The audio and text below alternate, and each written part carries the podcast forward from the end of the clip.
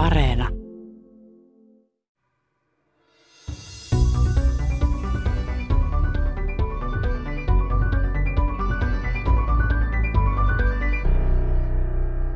No joo, mun tutkimusalue on, on tosiaan monitieteinen ja me pyritään rakentamaan liittymiä ihmisen kognitiivisen järjestelmän ja, ja sitten toisaalta tekoälyjärjestelmien välille.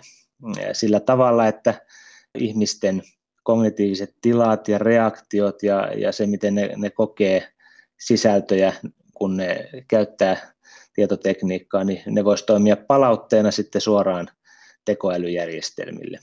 Ja sitten toisaalta myöskin toisinpäin, että silloin kun tekoälyjärjestelmät tuottaa jotain informaatiota tai pyrkii auttamaan käyttäjiään jossakin tehtävissä, niin se informaatio myöskin sitten vaikuttaa siihen, miten, miten se ihminen käyttäytyy ja mitä se kokee.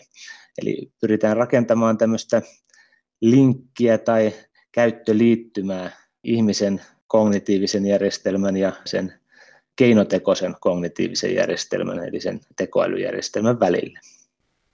Käytetään sellaista ilmaisua kuin aivokäyttöliittymä, ja käyttöliittymä on, se on hyvin tuttu ihmisille, mutta aivokäyttöliittymä, niin mitä se tarkoittaa?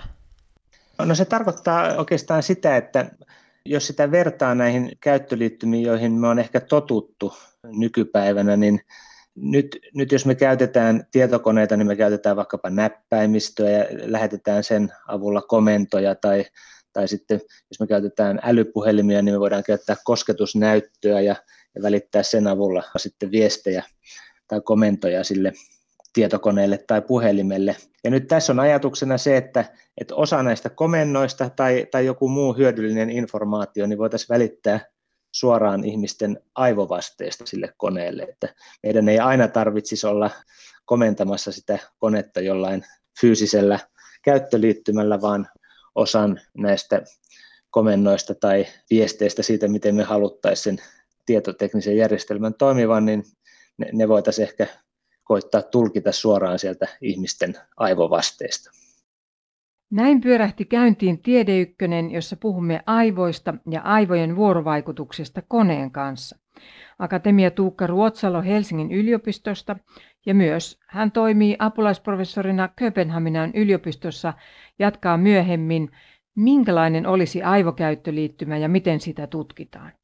Yliopiston lehtori Petri Paavilainen Helsingin yliopistosta on kirjoittanut kirjan Kuinka ajatukset syntyvät. Puhumme muun muassa tietoisuudesta ja olisiko ajatusten luku mahdollista. Minä olen Teija Peltoniemi. Aivot on monimutkainen osa keskushermostoa. Missä ajattelu, kognitiiviset toiminnat sijaitsevat aivoista? Voiko sellaista edes määrittää? Petri Paavilaisen mukaan tätä on yritetty ratkoa vuosisatojen ajan. Nykyään ehkä ajatellaan, että ne on hajaantuneet eri puolille aivoja. Ei nyt tietenkään niin, että kaikki aivojen osat olisi samanarvoisia, joissa joidenkin tiettyjen toimintojen kannalta toiset on varmasti tarpeellisempia kuin toiset näyttelee keskeisempää roolia, mutta kuitenkin, että tämmöisissä yksinkertaisissakin toiminnoissa, niin siinä on aina kyseessä hyvin laaja aivoalueiden verkosto mukana, eli ei näitä eri kognitiivisia toimintoja nyt voi millekään tarkkarajaisille alueille aivoissa paikantaa, vaan ne syntyy sitten hyvin monien aivoalueiden yhteistoiminnan tuloksena. Joidenkin näkemysten mukaan tämäkään ei vielä riitä, vaan meidän tavallaan olisi otettava vielä huomioon koko se ympäristö, missä ihminen kullakin hetkellä toimii, koska sekin tietysti on yksi komponentti tässä systeemissä. Aivot toimivat siis verkostona, eivätkä ne ole tasalaatuiset.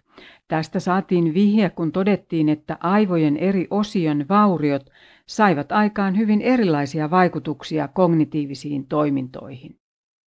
Sitä, että miten nämä alueet todella sitten alkaa kytkeytyä erityyppisissä toiminnoissa yhteen, niin päästiin tutkimaan paremmin vasta sitten näillä uusilla aivotutkimusmenetelmillä viime vuosikymmeninä sitten, kun on tullut funktionaalinen magneettiresonanssikuvaus ja muita menetelmiä, joilla, joilla voidaan sitten tavallaan etsiä niitä aivoalueita, jotka, joiden toiminta ikään kuin synkronoituu tai tahdistuu jotenkin tietyn tehtävän aikana. Eli tällä lailla on löydetty sitten tämmöisiä verkostoja, jotka on eri, eri tehtävissä aktiivisia.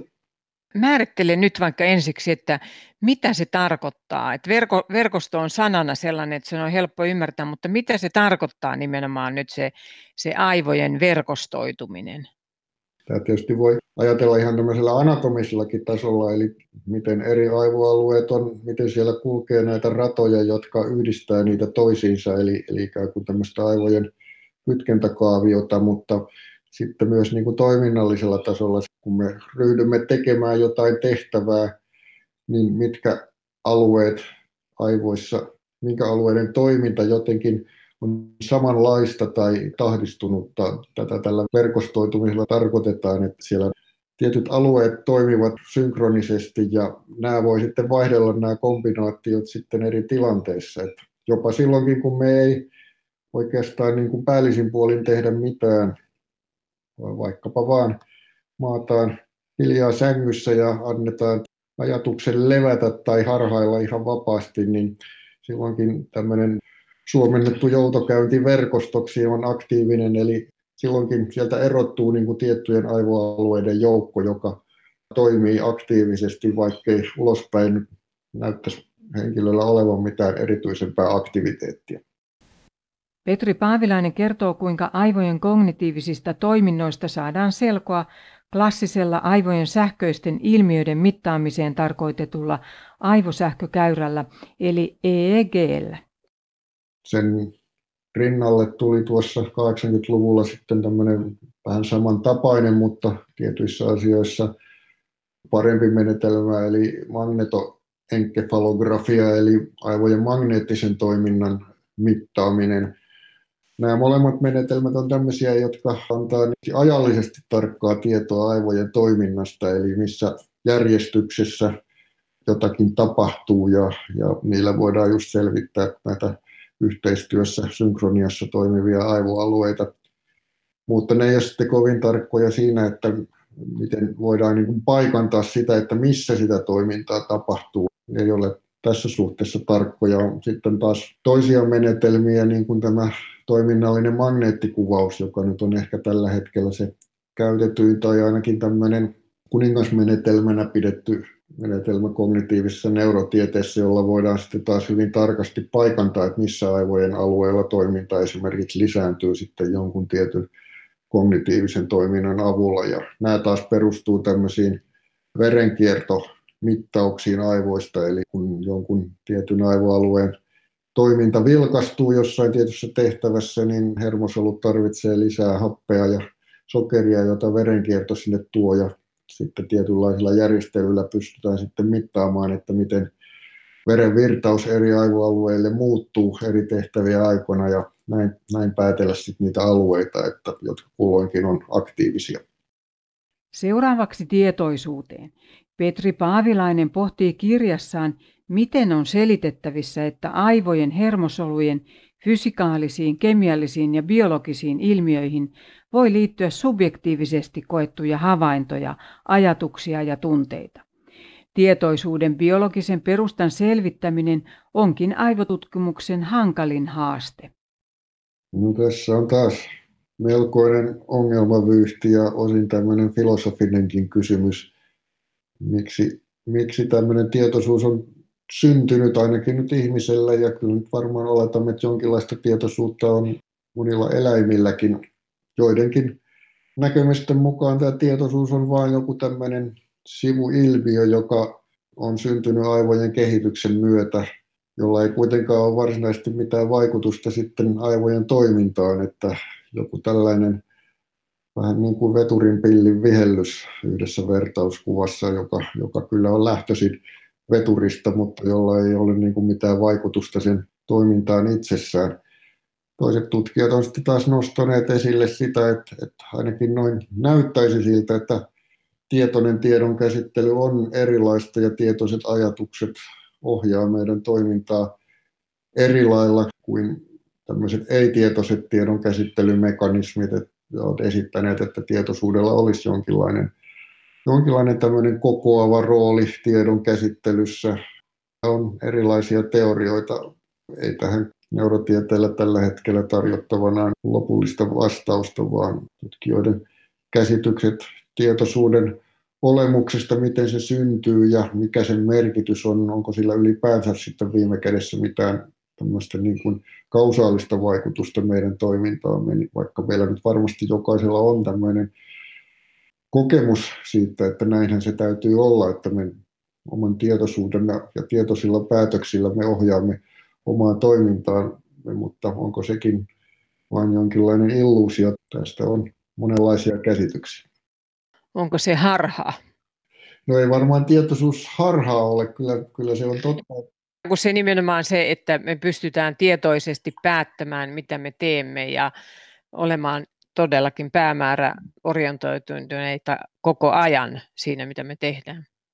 Ja tavallaan sitten tämä vapaan tahdon filosofisen ongelman äärelle, eli, eli onko meillä jokin vapaa tahto yleensä. Me ajatellaan jotenkin, että tietoisuus liittyy siihen tahdon toimintaan, mutta tietysti sitten taas neurotieteen kannalta tämä menee hankalaksi, koska jos ajatellaan aivoja, niin aivot on kuitenkin tämmöinen fysiikan ja kemian lakeja noudattava biologinen järjestelmä, kylläkin valtavan monimutkainen, mutta siitä huolimatta niin tuntuu siltä, että aivot noudattavat fysiikan ja kemian lakeja, ei oikein ole mitään, kukaan koskaan esittänyt mitään niin kuin sellaista järkevää mahdollisuutta, että miten, miten mieli voisi jotenkin puuttua näiden fysikaalisten tapahtumien kulkuun siellä, että, ja tältä pohjalta on sitten argumentoitu, että vapaan tahdon kokemus on, on jonkinlainen illuusio, ja meidän toimintamme ohjautuu sitten viime kädessä aivojen fysikaalisen, kemiallisen toiminnan kautta.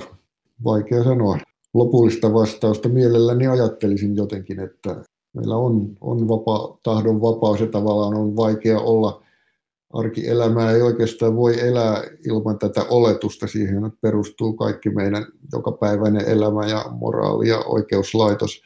Ehkä tämä on sitten sellainen kysymys, joka taas menee enemmän sitten lopulta filosofian puolelle sitten, että missä määrin meidän aivot tämmöisenä fysikaalis-kemiallisena järjestelmänä antavat sitten meille mahdollisuutta myös vapaaseen tahtoon. Petri Paavilaisen mukaan valtava osa meidän tiedonkäsittelystä on ei-tietoista, ikään kuin automaattista. Tietoisuus muodostaa vain pintakerroksen. Ei meidän tarvitse miettiä joka hetki, että miten me kävellessämme asetamme jalkojemme liikkeet ja voimme toimia hyvinkin puikkelehtiä autolla ruuhkaisen keskustan läpi omiin ajatuksiimme vaipuneena ja kuitenkin me koko ajan käsitellään sitä ympäristöstä tulevaa tietoa ja reagoidaan muihin liikenteessä oleviin enimmäkseen toivottavasti ihan asianmukaisella tavalla. Eli, eli valtava määrä meidän tiedonkäsittelystä on tämmöistä tietoisuuden ulkopuolella tapahtuvaa ja automatisoitunutta. Ja monet semmoiset toiminnot, jotka aluksi vaatii tietoisuutta, niin ahkeran harjoittelun kautta sitten voi muuttua ei-tietoisiksi tai että ne ei enää, enää vaadi tällaista tietoista kontrollia. Autolla nyt on varmaan siitä hyvä esimerkki. Jokainen muistanee autokouluajoista, että silloin piti jatkuvasti miettiä, että mitäs minä nyt teen ja mitä poljinta painetaan, mutta hyvin äkkiä tämä kaikki muuttuu sitten automatisoituneeksi, jolloin meille sitten tavallaan niin kuin vapautuvat ne resurssit sitten muiden asioiden tietoiseen pohtimiseen. No mitä sitten tarkoittaa sellainen, että ihmiseen kenties voidaan jotenkin vaikuttaa sillä, että hän saa nopeita ärsykkeitä, siis joita ei tietoisesti havaitse, mutta niillä olisi joku merkitys kuitenkin sitten sen mielen sisällön kannalta ja ajattelun kannalta. No, tämä on myös tämmöinen vanha kiistakysymys kokeellisessa psykologiassa, että voidaanko ihmisen toimintaan todella vaikuttaa tämmöisillä ärsykkeillä, jotka esimerkiksi on niin lyhytkestoisia tai heikkoja, että hän ei niitä tietoisesti havaitse.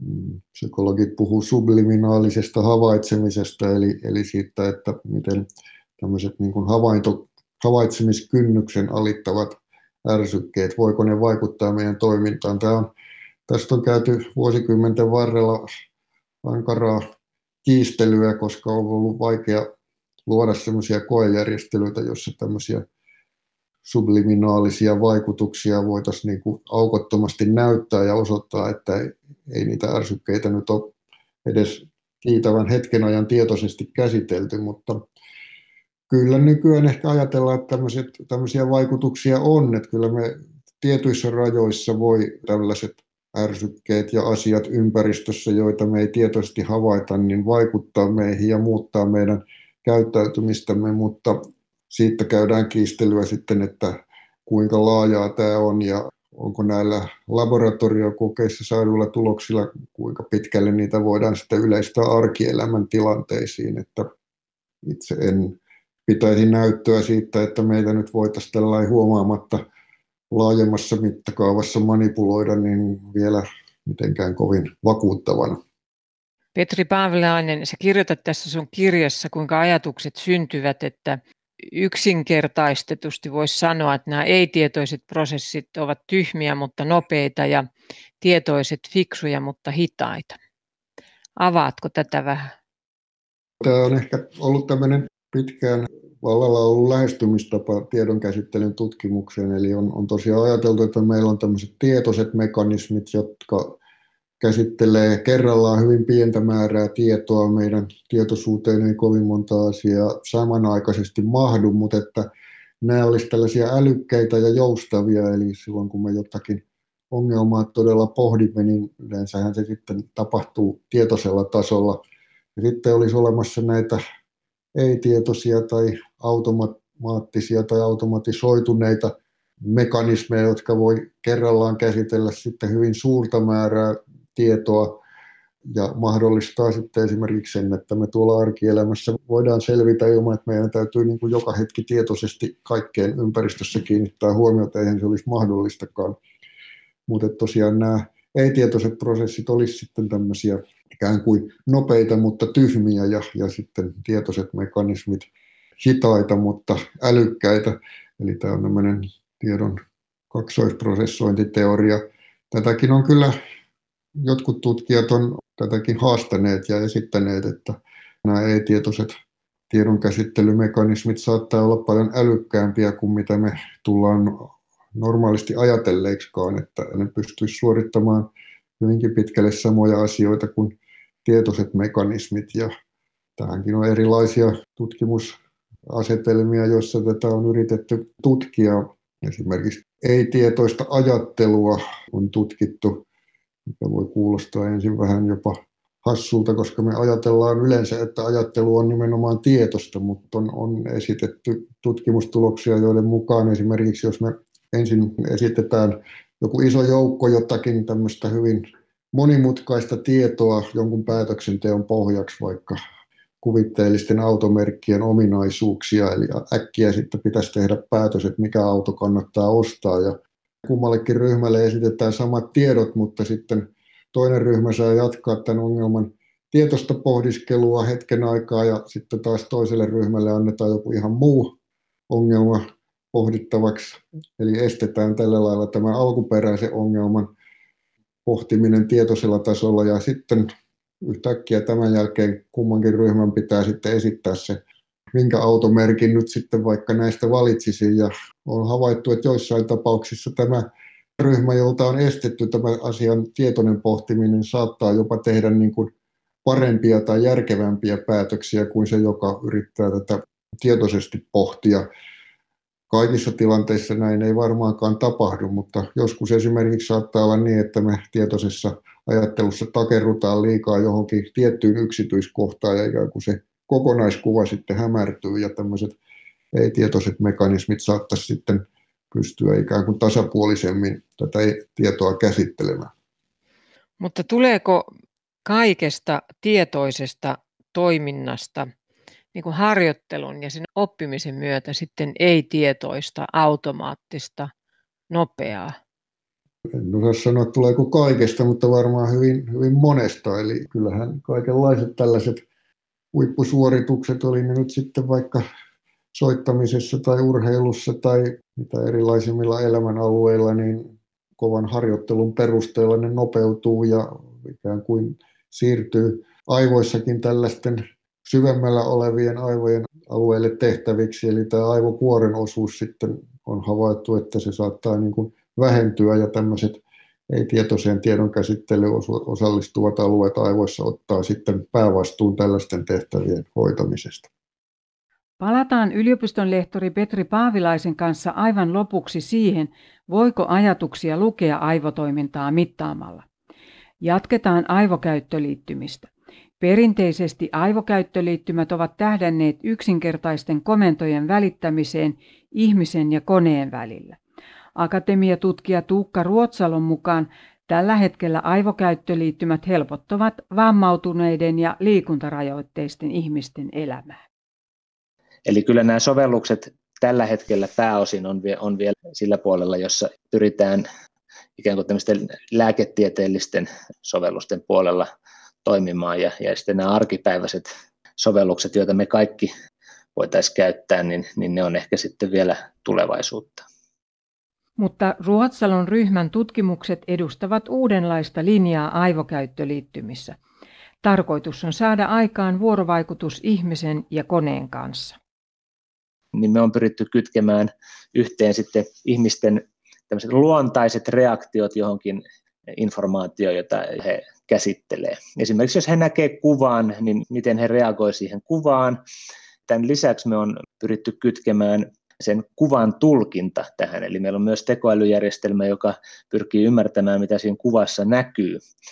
Ja sitten kun tämä aivoreaktio ja tämä tekoäly, joka pystyy analysoimaan myös sen kuvan, jonka se ihminen on nähnyt, niin laitetaan yhteen, niin, niin sitten me pystytään tekemään täysin uudenlaisia liittymiä, jossa me pystytään sitten ohjaamaan sen koneen toimintaa paljon monipuolisemmin kuin vaan tämmöisten yksittäisten komentojen välittämiseen. Miten aivokäyttöliittymätutkimusta sitten tehdään? Koehenkilö istuu tietokoneen edessä ja katsoo kasvokuvia ruudulta. Hänelle on asetettu aivosähkökäyrän mittaamista varten elektrodit päähän. Koehenkilöä pyydetään keskittymään esimerkiksi vaaleahiuksisiin tai miellyttävän näköisiin kasvokuviin. Tuukka Ruotsalon mukaan ihmisille näytetään kasvokuvia, koska aivoissa tapahtuva vaste on erityisempi verrattuna kuviin autoista tai hedelmistä. Ja sitten toisekseen niin ne on aika hyvin hallittavia. että kasvot on jollakin tavalla aina samankaltaisia ja silloin me päästään eroon joistain sellaisista ongelmista, että jos me katsottaisiin vaikkapa kuvia autoista, niin, niin niitä autoja olisi vaikkapa kovin monen eri värisiä, jotkut olisi punaisia, jotkut olisi isompia, jotkut pienempiä, ja, ja silloin me ei oikeastaan voitaisiin olla varmoja siitä, että syntyykö nämä aivovasteet sen takia, että siellä kuvassa nyt oli punaista tai, tai siellä oli joku isompi auto tai pienempi auto, kun taas kasvojen tapauksessa niin tämä vaihtelu niissä, niin ne on jotenkin helpommin hallittavissa. Se on kokeellisesti turvallisempi ympäristö tehdä tämmöisiä kokeita kuin, kuin sitten jotkut ihan vapaasti valittavat kuvat. No miten tämä tutkimus etenee, että se tietokonemaailma ja tekoäly, tarvitaan semmoista neuroverkkoa, joka on jollain lailla myös luova, niin mikä se neuroverkko ylipäätään on? No neuroverkko on yksi tämmöinen tekoälymenetelmä tai koneoppimis, ja näitä koneoppimismenetelmiä me ylipäätään tarvitaan tässä ainakin kahteen erilaiseen tehtävään. Et ensin meidän täytyisi pystyä jollain tavalla ymmärtämään tai eristämään näistä aivovasteista informaatio ja siihen me tarvitaan koneoppimismenetelmiä. Eli kun me nauhoitetaan ihmisen aivotoimintaa, niin siellä on tietysti valtava määrä erilaisia signaaleja ja, ja se on hyvin, hyvin tämmöistä kohinaista. Ja, ja siinä me tarvitaan koneoppimismenetelmiä, jotka pystyy tulkitsemaan meille, että minkälainen se aivovaste, aivovaste olisi. Esimerkiksi jos ihminen näkee jonkun kuvan, josta he pitää tai kuvan, josta he ei pidä, niin, niin nämä kaksi eri tilaa, se, että pitää siitä kuvasta tai ei pidä siitä kuvasta, niin voidaan sitten tämmöisen koneoppimismenetelmän avulla sieltä aivovasteesta tunnistaa. Tämmöisiä samantyyppisiä koneoppimismenetelmiä tarvitaan sitten sen itse kuvan sisällön analysointiin, eli, se on ehkä se perinteisempi käyttökohde näille vaikkapa näille neuroverkoille, jossa me voidaan analysoida sitä kuvainformaatiota itsessään, jonka se ihminenkin näkee, niin me voidaan laittaa kone katsomaan sitä ja, ja sitten tunnistamaan sieltä tiettyjä piirteitä, joita voidaan sitten yhdistää näihin aivovasteista tulkittuihin piirteisiin. Esimerkiksi nyt sitten voidaan kuvasta, vaikka jos me ihminen katsoo kasvoja, erilaisia kasvokuvia muista ihmisistä, täyttyjä kasvokuvia tai vaikkapa koneen luomia kasvokuvia, niin, niin me voidaan sitten sieltä tunnistaa sellaisia piirteitä, joita niissä kasvokuvissa ilmenee. Vaikkapa, että jossakin kasvoissa hymyillään tai jossakin jotkut kasvot kuuluu enemmän ehkä miessukupuolelle kuin naissukupuolelle ja, ja sitten mallintamalla näitä samanaikaisesti, niin, niin me voidaan, voidaan sitten mallintaa myös sitä, että mitä se ihmisen aivovasteet näihin kuviin on. Ja sillä tavalla se kone saadaan sitten ymmärtämään esimerkiksi, että no nyt näyttää siltä, että tämä ihminen jossain tehtävässä niin keskittyy enemmän miesten kasvoihin kuin, kuin naisten kasvoihin. Tuukka Ruotsalo, kun sä oot siellä Helsingin yliopiston tieteenkäsittelytieteen osastolla akatemiatutkijana ja sitten tosiaankin olet apulaisprofessori Kööpenhaminan yliopistossa, niin kun tämä on monitietoinen tämä teidän tutkimusryhmä, siellä on eri alojen ihmisiä, niin minkälainen työ se on sitten tällainen neuroverkko, kun te puhuttu tästä luovasta, että se sitten synnyttää jotain uutta se neuroverkko, niin minkälainen työ se on sitten saada juuri oivalliseksi tähän tutkimukseen? Osa näistä koneoppimista tai neuroverkkomenetelmistä, joita, joita me käytetään, niin osa, osa me kehitetään itse. Sitten näiden generoivien neuroverkkojen osalta, niin osin on tietysti hyödynnetty myöskin olemassa olevia jo koulutettuja neuroverkkoja. Eli näitä voidaan kouluttaa johonkin tehtävään ja sitten meillä on olemassa myös malleja, joita on valmiiksi tehty. Esimerkiksi näiden kasvokuvien osalta niin on jo valmiiksi koulutettu. Ja, ja sitten vaikkapa tämän aivotoiminnan tai aivovasteiden tulkintaan, niin niihin me on kehitetty sitten täysin uudenlaisia neuroverkkoja. Nimenomaan nämä luovat neuroverkot sitten, niin, niiden kouluttaminen on usein laskennallisesti sitten vielä hyvin, hyvin paljon vaativampaa, että se, se vaatii sitten myöskin laskentaresursseja riittävästi. Ja sen takia myös suositaan valmiiksi koulutettuja neuroverkkoja silloin, jos niitä sattuu olemaan saatavilla. Miten se tavallaan tapahtuu sitten se kouluttaminen? No se on ihan tämmöiset tekoäly- tai koneoppimismenetelmien perus, perusajatuksia, eli näytetään esimerkkejä dataa sille menetelmälle ja, ja sitten se oppii siitä mallin ja, ja sitten kun se on oppinut sen mallin, niin me voidaan sitten syöttää sille mallille sellaisia näytteitä, tässä tapauksessa niitä aivovasteita, joita se ei ole aikaisemmin nähnyt, ja sitten se pystyy tekemään päätöksen, että kuuluuko ne johonkin luokkaan tai, tai ei. Millä lailla sitten se aivovaste mitataan? Siis että kun aivoissa tapahtuu kovin paljon samaan aikaan, niin miten sitten tällaisessa tutkimuksessa, jossa näytetään kenties niitä kuvia sieltä tietokoneen ruudilta, ihmisten kasvoja, niin miten sitä mitataan ja tehdään päätelmiä, että mitä ihminen näki? Mä luulen, että neurotieteilijät tai neuropsykologit, joiden kanssa mä teen töitä, osaisivat vastata tähän paremmin kuin minä.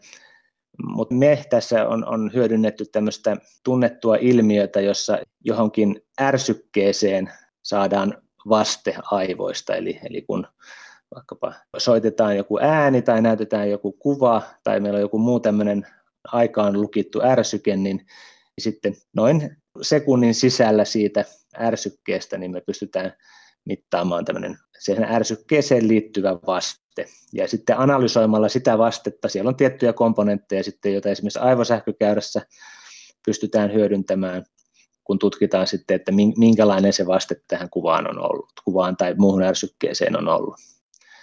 Ja sitten tietysti tämmöisiä samanlaisia vasteita voidaan mitata muillakin, muillakin menetelmillä kuin, kuin vaan aivosähkökäyrällä, joita, joitakin mekin on hyödynnetty.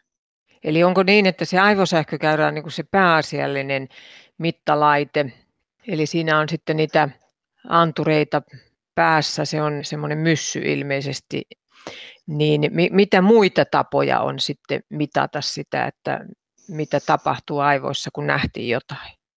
No me on hyödynnetty esimerkiksi tämmöistä lähi-infrapuna-spektroskopiaa, joka mittaa sitten hapen sitoutumista vereen sille pystytään mittaamaan noin sentin syvyydelle ihon alle ja, ja silläkin saadaan tämmöistä aika karkeaa tietoa samalla lailla kuin aivosähkökäyrällä. Ja ehkä tässä on hyvä mainita, että meidän menetelmät, me on valittu niitä myös sillä tavalla, että, että ne voi, voi toimia sitten tämmöisessä ihmisen ja koneen vuorovaikutuksessa, että toisin kuin esimerkiksi aivotutkijat, jotka käyttää sitten vaikkapa funktionaalista magneettikuvausta, niin, niin sillä saadaan tietysti hyvin paljon tarkempaa tietoa aivojen toiminnasta, mutta silloin voidaan ajatella ehkä niin, että sitä me ei pystytä hyödyntämään sitten ihminen-koneen vuorovaikutuksessa. Eli ei voida ajatella niin, että meillä joskus olisi tämmöinen puettava sensori, jota me voitaisiin sitten käyttää jossain ihan oikean maailman tehtävässä. Ja, ja sen takia me on nyt keskitytty esimerkiksi aivosähkökäyrään ja lähiinfrapunan spektroskopiaan, koska, koska niitä voidaan ihan pukea niitä sensoreita päälle tämmöisessä normaalissa ihminen-koneen vuorovaikutustilanteessa. Tuukka Ruotsalon tutkimusryhmä kehitti siis menetelmän, joka tulkitsi ihmisen aivovastetta hänen katsellessaan kasvokuvia ja neuroverkko loi uusia kasvokuvia. Nämä uudet kuvat vastasivat koehenkilön tavoitteita 83 prosentin tarkkuudella. Tämä aivojen ja tekoälyn toiminta, aivokäyttöliittymä, sai aikaan vuorovaikutuksen ihmisen ja koneen välille. Tässä tutkimuksessa niin pyrittiin kehittämään tosiaan tällainen aivovasteeseen reagoiva neuroverkko, eli, eli pystyttiin lähettämään palautetta aivoista tällaiselle generatiiviselle neuroverkolle, joka sitten pystyy luomaan uusia kuvia sen mukaisesti, miten, miten ihminen oli, tai tämä koehenkilöt oli reagoinut näihin aikaisempiin kuviin. Nyt sitten esimerkiksi näissä tapauksissa, joissa katseltiin kasvoja, niin, niin pystyttiin sitten osoittamaan, että tämä generoiva neuroverkko pikkuhiljaa paransi ja lähestyi sitä pistettä mallintamassaan kuva-avaruudessa, jonka se ajatteli olevan tämän koehenkilön tavoitteena, niin sitten havaittiin, että yli, yli 80 prosentin tarkkuudella pystyttiin luomaan sellaisia kuvia, jotka oli sen koehenkilön mielestä sen tehtävän tavoitteen mukaisia. Mihin te pyritte? Mikä on niin se tarkoitus, kun te olette nyt kehittänyt tämmöisen menetelmän, niin se on tutkimuksellisesti tietysti hyvin kiinnostavaa, ja sitten kun ajattelee, on aivot, ja sitten pystytään tämä tekoäly yhdistämään, niin niin se suurempi tavoite ehkä tässä on kuitenkin se, että me pystyttäisiin kytkemään sitten nämä ihmisten aivoista mitattavat reaktiot tämän keinotekoisen neuroverkon syötteeksi ja, ja sitten taas se keinotekoinen neuroverkko voi luoda jotain uutta, jolle taas voidaan sitten mitata aivovasteita. Eli pystytään, pystyttäisiin luomaan tämmöinen yhteys tekoälymallien ja aivovasteiden välille. Ja tietysti nämä yksittäiset kokeet, joita me on sitten tehty tässä esimerkiksi näiden kasvokuvien tai muiden sisältöjen kanssa, niin, niin ne on tietysti sitten vain kokeita, että, että tämä tavoite on, on kuitenkin luoda sitten sellaisia menetelmiä, jotka voisi toimia riippumatta nyt yksittäisestä kokeesta, joka me on tehty. En, en mitenkään usko, että tämä on, on rajoittunut kasvo, esimerkiksi kasvokuviin tai, tai edes muihin kuviin, vaan yhtä hyvin me voitaisiin, ja, ja on tehtykin kokeita esimerkiksi tekstisisällöllä ja, ja muilla sisällöillä, että pystytään luomaan linkki tekoälyn mallintamaan sisällön ja, ja sitten ihmisten luontaisten aivoista mitattujen reaktioiden välille. Tällainen tekniikka, teknologia voisi sitten olla apuna ihmisen havainnointikyvyn ja mielen sisäisten prosessien ymmärtämisessä, niin mitä se mitä se voisi olla ja miten? No, tämä on ehkä semmoinen neurotieteellisempi kysymys, jota mun kollegat osaisi ehkä avata paremmin, mutta tämä liittyy ehkä semmoiseen isompaan kysymykseen, että kun aivokuvantamisen avulla voidaan mitata tiettyyn rajaan asti jotain ihmisten reaktioita ja, siitä, että mitkä aivojen osat esimerkiksi alueet aktivoituu sitten joissakin tietyissä tehtävissä tai tietynlaisen ärsykkeiden prosessoinnissa.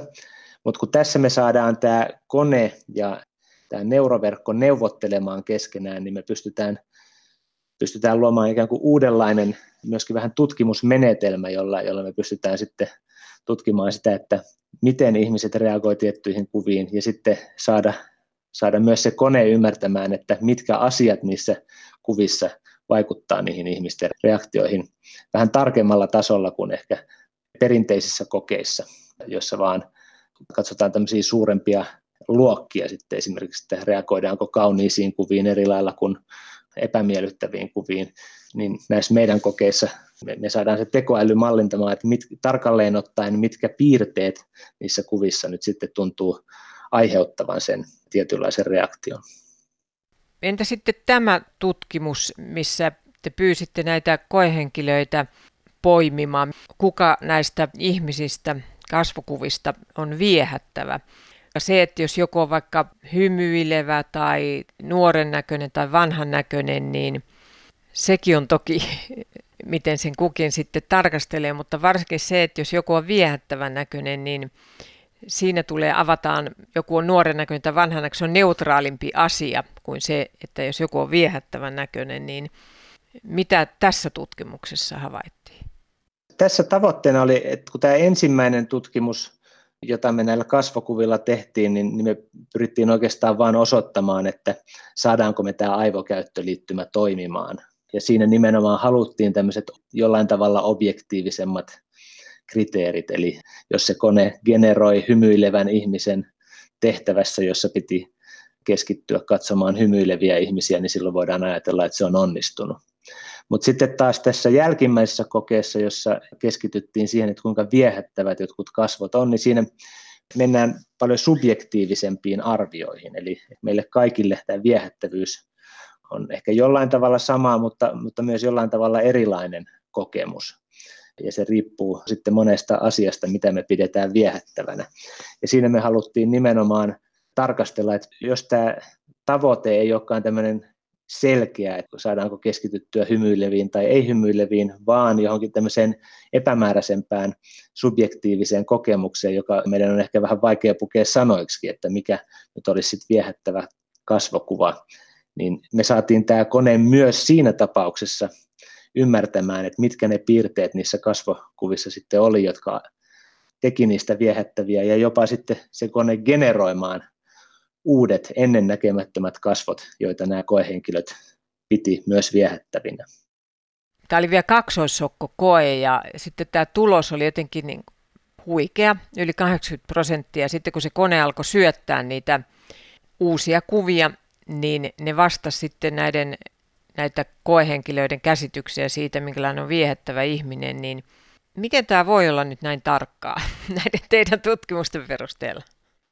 Se tutkimusasetelma on sellainen, että, että me generoitiin satunnaisesti kuvia ja sitten generoitiin tämän aivovasteiden perusteella generoituja kuvia. Ja, ja tällaisessa koeasetelmassa niin yli 80 prosentissa tapauksista koehenkilöt poimi sen kuvan viehättävimmäksi tai viehättävien joukkoon, joka, joka oli sen aivovasteen perusteella generoitu. Eli se tulos on sikäli kyllä varsin hyvä. Mutta sitten tietysti me ei mitenkään tämän kokeen perusteella voida olla varmoja, että tämä olisi paras mahdollinen, viehättävin mahdollinen kuva, joka me voitaisiin generoida. Sikäli tämä jättää tietysti vielä parantamisen varaa, mutta siitä huolimatta niin varsin hyviä nämä generoidut kuvat oli ja varsin tarkasti ne, ne vastasivat sitten näiden koehenkilöiden mieltymyksiä. Onhan tämä tavallaan niin kuin aika hassua ajatella sitten, että jos se on niin kuin tavallaan näin yksinkertaista, jos nyt vähän liioitellaan. Niin toki, me, me tehtiin sitten myös tämmöinen jatkokoe, jossa me verrattiin näitä tuloksia sellaiseen tilanteeseen, että ihmiset sai rauhassa miettiä ja, ja sitten valita ne kuvat manuaalisesti. Perinteisen käyttöliittymän avulla kertoo, että mitkä kuvat oli viehättäviä, niin nämä aivovasteella avulla generoidut kuvat oli yhtä hyviä ei voitu erottaa sitä, että kuinka hyviä kuvia saatiin tehtyä aivovasteella tai, tai sitten tällä manuaalisella palautteella. Että sikäli kyllä niin tämä tulos oli odotettua parempi, että pystyttiin yhtä hyvään palautteeseen aivoista kuin, kuin mitä ihmiset pystyivät antamaan silloin, kun he saivat rauhassa tehdä tämän päätöksen ja manuaalisesti antaa tämän palautteen siitä, että mikä kuva oli viehättävä tai ei. Te sitten pohditte myös sitä, että nämä voi paljastaa tämmöisiä piiloasenteita, niin mitä tarkoitatte sillä? No tietysti kun nämä meidän kokeet perustuu osin tämmöiseen reaktiiviseen tai passiiviseen aivosignaalin käsittelyyn, eli, eli me ei pyydetä niitä koehenkilöitä tekemään mitään keinotekosta, niin kuin tämmöisissä perinteisissä käyttöliit- aivokäyttöliittymissä niin, niin nämä käyttöliittymät saattaa perustua siihen, että koehenkilöt keinotekoisesti ajattelee vaikkapa liikuttavansa kättään. Se, että kuvitellaan sitä käden liikuttamista, niin se toimii komentona sille koneelle. Mutta tässä meidän tapauksessa niin, nämä on täysin luontaisia nämä reaktiot, eli jos joku kuva on viehättävä, niin ne koehenkilöt ei tee mitään ilmaistakseen sen, että se on viehättävä, vaan, vaan se reaktio vaan syntyy niiden aivoissa ja se pystytään sitten mittaamaan. Ja, ja silloin, silloin tietysti voitaisiin ajatella, että, että jos se tehtävä olisi joku muu tai, tai jos meillä ei olisi mitään tehtävää ja me näytettäisiin vaan, vaan vaikkapa jotain kuvia, niin, niin, niin silloin ehkä voitaisiin mitata sieltä muitakin luontaisia reaktioita, esimerkiksi, että kuinka luotettavalta joku henkilö näyttää tai kuinka miellyttävältä joku maisema näyttää. Ja, ja nämä, nämä saattaisi paljastaa sitten sitä koehenkilöistä jotain tämmöisiä piilossa olevia preferenssejä tai, tai asenteita tätä ärsykettä vastaan. Akatemiatutkija Ruotsalon ryhmän tutkimuksissa ihmisen reaktio ärsykkeeseen siirtyy aivosähkökäyrän välityksellä luovalle neuroverkolle. Aika monelle voi tulla mieleen, onko tässä tavoitteena ajatusten luku. Tarkoituksenahan tässä on tietysti selvittää, että onko tämmöinen aivokäyttöliittymän luominen ylipäätään mahdollista. Ja, ja tietysti tästä saattaa tulla sellainen reaktio, että päästetään tietokoneet käsiksi meidän aivotoimintaan, mutta että, tätä voi ajatella myös sitten niin positiivisena asiana, että kyllä me päästetään nyt jo tietokoneet tarkkailemaan esimerkiksi meidän muita fysiologisia signaaleja vaikkapa terveyssovelluksissa ja tämmöisissä yksinkertaisissa vaikka älykelloissa, niin ne mittaa jo monenlaista asiaa meidän kehosta, että, tätä voidaan, voidaan toivon mukaan käyttää, käyttää niin positiivisiin tarkoituksiin, että se ei, se ei välttämättä tarkoita sitä, että me luovutetaan jollain tavalla meidän aivo, aivosignaaleja jonkun muun käyttöön. Entä minkälaista vallankäyttöä aivokäyttöliittymä voisi pitää sisällään?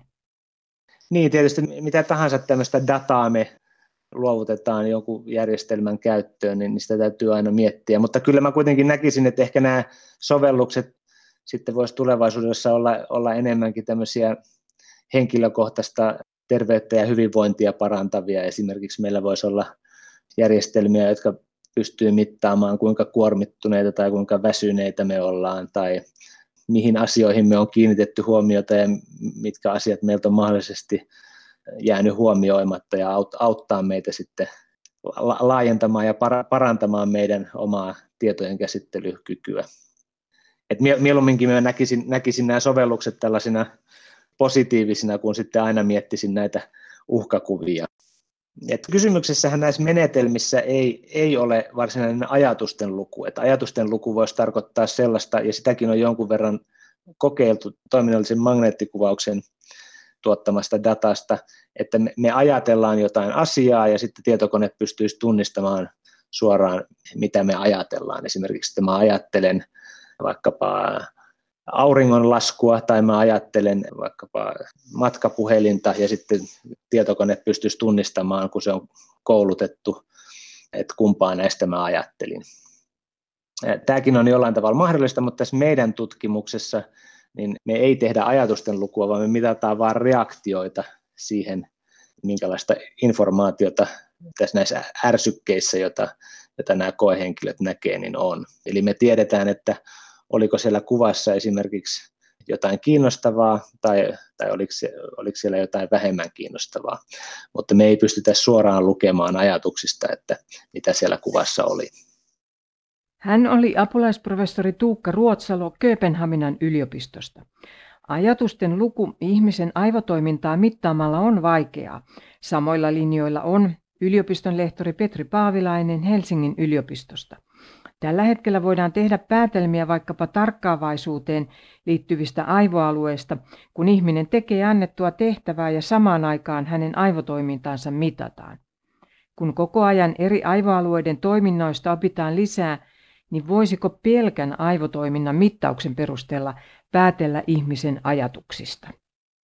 Tämmöistä ajatusten lukua, joo, ehkä tietysti se on vähän harhaanjohtava termi, että eihän me tietysti suoraan pystytä niin kuin eläytymään toisen ihmisen mieleen ja kokemaan hänen tapahtuu, mitä siellä tapahtuu, mutta voidaan tietyissä rajoissa nyt on onnistuttu niin kuin aivotoimintaa mittaamalla ikään kuin, niin kuin ennustamaan tai, tai rekonstruoimaan, että mitä siellä nyt voisi tapahtua. Tämä on tätä niin sanottua käänteistä päättelyä, eli kun normaalisti aivotutkija ikään kuin etenee niin päin, että vaikkapa annetaan koehenkilölle joku tehtävä ja sitten katsotaan, että mitkä aivoalueet siellä tehtävän aikana aktiivisia, niin sitten toimitaankin toisinpäin. Eli mitataan aivotoimintaa ja yritetään sitten sen perusteella päätellä, että mitähän se koehenkilö on nyt sillä hetkellä miettinyt tai pohtinut tai tehnyt. No joissain rajoissa on saatu aika jänniä tuloksiakin tällä lailla, mutta en nyt usko, että tästä vielä kenenkään tarvitsee pelätä, että tällainen ajatusten lukukone olisi mahdollista, jolla voitaisiin tuosta vaan skannata, että mitä kunkin mielessä kullakin hetkellä liikkuu. Niin ennustamaan tai ainakin niin kuin reaaliajassa seuraamaan, että mitä hän nyt ajattelee, että siihen tällä pyritään. On kyllä näitä esimerkiksi käytännön sovelluksia yritetty kehittää esimerkiksi valheen paljastimia, jotka niin kuin aivotoiminnan perusteella voitaisiin niin kuin määrittää, että milloin henkilö valehtelee ja milloin ei esimerkiksi sitten rikostutkimuksen apuvälineiksi. Nämäkin on aika alkuvaiheessa, mutta tämmöisiä yrityksiä on tehty. Ja sitten on tämmöistä neuromarkkinointia nykyään aika paljon harrastetaan, jossa niin kuin yritetään niin kuin mainoksia tai tuotteisiin liittyviä mielikuvia, niin tutkia sitten, että koehenkilöiden aivotoimintaa mitataan samalla, kun sitten esitetään erilaisia mainoksia ja sitten yritetään ne ikään kuin sitten virittää ne mainokset niin, että ne sitten synnyttäisi jotain mahdollisimman miellyttäviä mieleyhtymiä tai muita sitten näiden koehenkilöiden mielessä. Ja näin ikään kuin sitten saataisiin tuotteita markkinoitua tehokkaammin, että näidenkin menetelmien toimivuudesta on aika monenlaisia käsityksiä, että ne tietysti perustuu siihen ajatukseen, että jotenkin aivotoimintaa mittaamalla saataisiin jotenkin tämmöistä luotettavampaa tai totuudenmukaisempaa tietoa kuin, että jos vaan nyt kysytään ihmiseltä, että miltä tämä mainos vaikuttaa tai ostasitko tätä tuotetta. Ehkä joissain rajoissa menetelmät toimivatkin, mutta olisin vielä aika, aika varauksellinen näidenkin suhteen. Eli neuromarkkinointi on siis sitä, että ihmisille näytetään jotain asioita ja samalla mitataan hänen aivotoimintaansa. Niin, eli ikään kuin sitä aivotoiminnan mittauksia niin kuin käytetään hyödyksi, kun vaikkapa luodaan mainoksia tai jotain tällaista, että ikään kuin ajatellaan, että sillä saadaan niin kuin tämmöistä luotettavampaa tietoa, että pystytään sitten paremmin myymään ihmisille tuotteita, että kun ne on ensin mainokset ja tämmöiset niihin liittyvät just niin kuin optimoitu ikään kuin ajateltu, että, että tämän kaltainen mainos niin kuin tuntuu keskimäärin ihmisissä miellyttävämmältä kuin tämä toinen vaihtoehto aivotoiminnan perusteella, niin sitten valitaanpa tämä, tämä sitten, niin tuotteet käy paremmin kaupaksi.